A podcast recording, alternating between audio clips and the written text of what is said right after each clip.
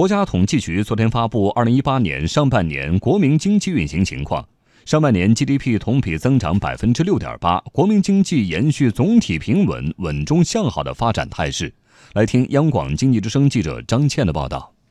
国家统计局发布最新数据显示，二零一八年上半年国内生产总值四十一万八千九百六十一亿元，按可比价格计算，同比增长百分之六点八。国家统计局新闻发言人毛盛勇说：“分季度看，一季度同比增长百分之六点八。”二季度增长百分之六点七，连续十二个季度保持在百分之六点七至百分之六点九的区间。分产业看，第一产业增加值两万两千零八十七亿元，同比增长百分之三点二；第二产业增加值十六万九千二百九十九亿元，增长百分之六点一；第三产业增加值二十二万七千五百七十六亿元，增长百分之七点六。在发布会上，毛盛勇总结说，我国上半年国民经济总体。平稳、稳中向好，主要体现在农业生产形势较好，夏粮再获丰收；工业增长总体平稳，结构继续优化等。值得注意的是，服务业较快增长，新兴服务业蓬勃发展。上半年全国服务业生产指数同比增长百分之八，增速比一季度回落零点一个百分点，保持较快增长。其中，信息传输、软件和信息技术服务业、租赁和商务服务业保持较快增长。